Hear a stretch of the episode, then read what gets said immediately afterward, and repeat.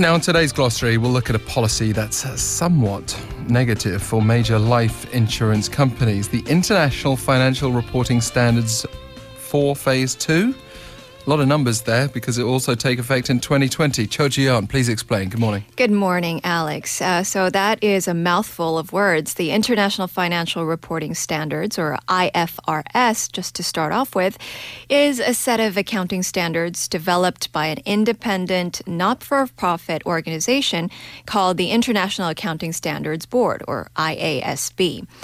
Uh, the goal of IFRS is to provide a global framework for how public companies prepare and disclose their financial statements. IFRS provides general guidance for the preparation of financial statements rather than setting rules for industry specific reporting. Uh, having an international standard is especially important for large companies that have subsidiaries in different countries. Adopting a single set of worldwide standards would simplify accounting procedures by allowing a company to use one reporting language throughout.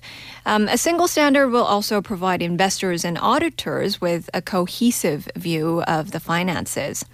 So, proponents of uh, IFRS as an international standard maintain that the cost of implementing IFRS could be offset by the potential for compliance to improve credit ratings.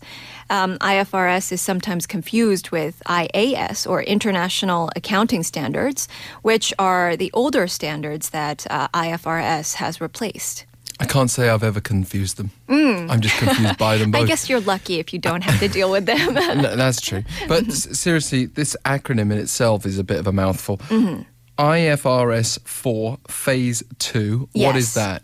Well, it's a policy that's applied just for insurance products. And Phase 2, I guess, is the second amendment for that policy.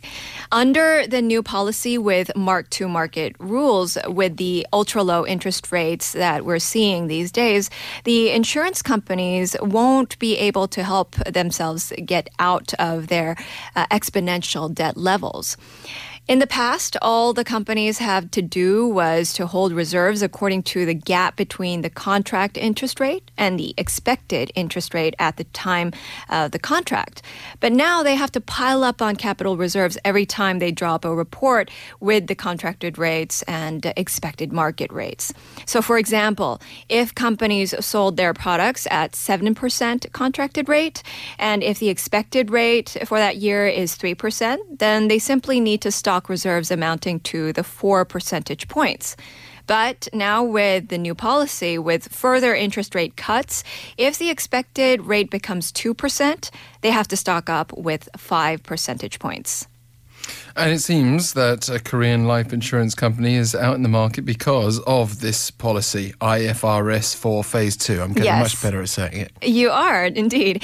And uh, KDB, Korea's 12th largest life insurance company in terms of assets, is now out in the market at 300 billion won, which is not even half of its book value of 680 billion won.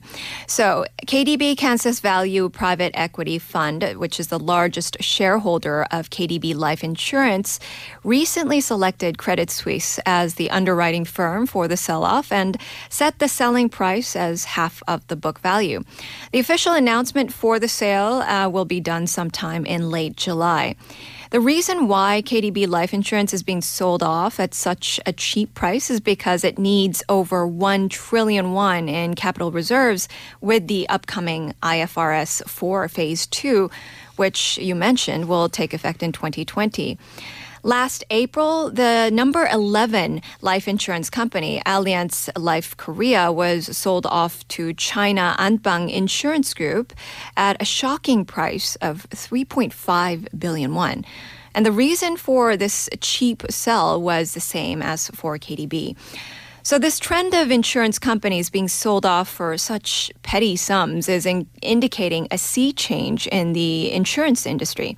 And officials, industry officials, are saying that this new policy is actually inciting the selling price to go down even further. According to the financial authorities and the industry, the increase in debt for the insurance companies will post 96 trillion won based on 2015 figures.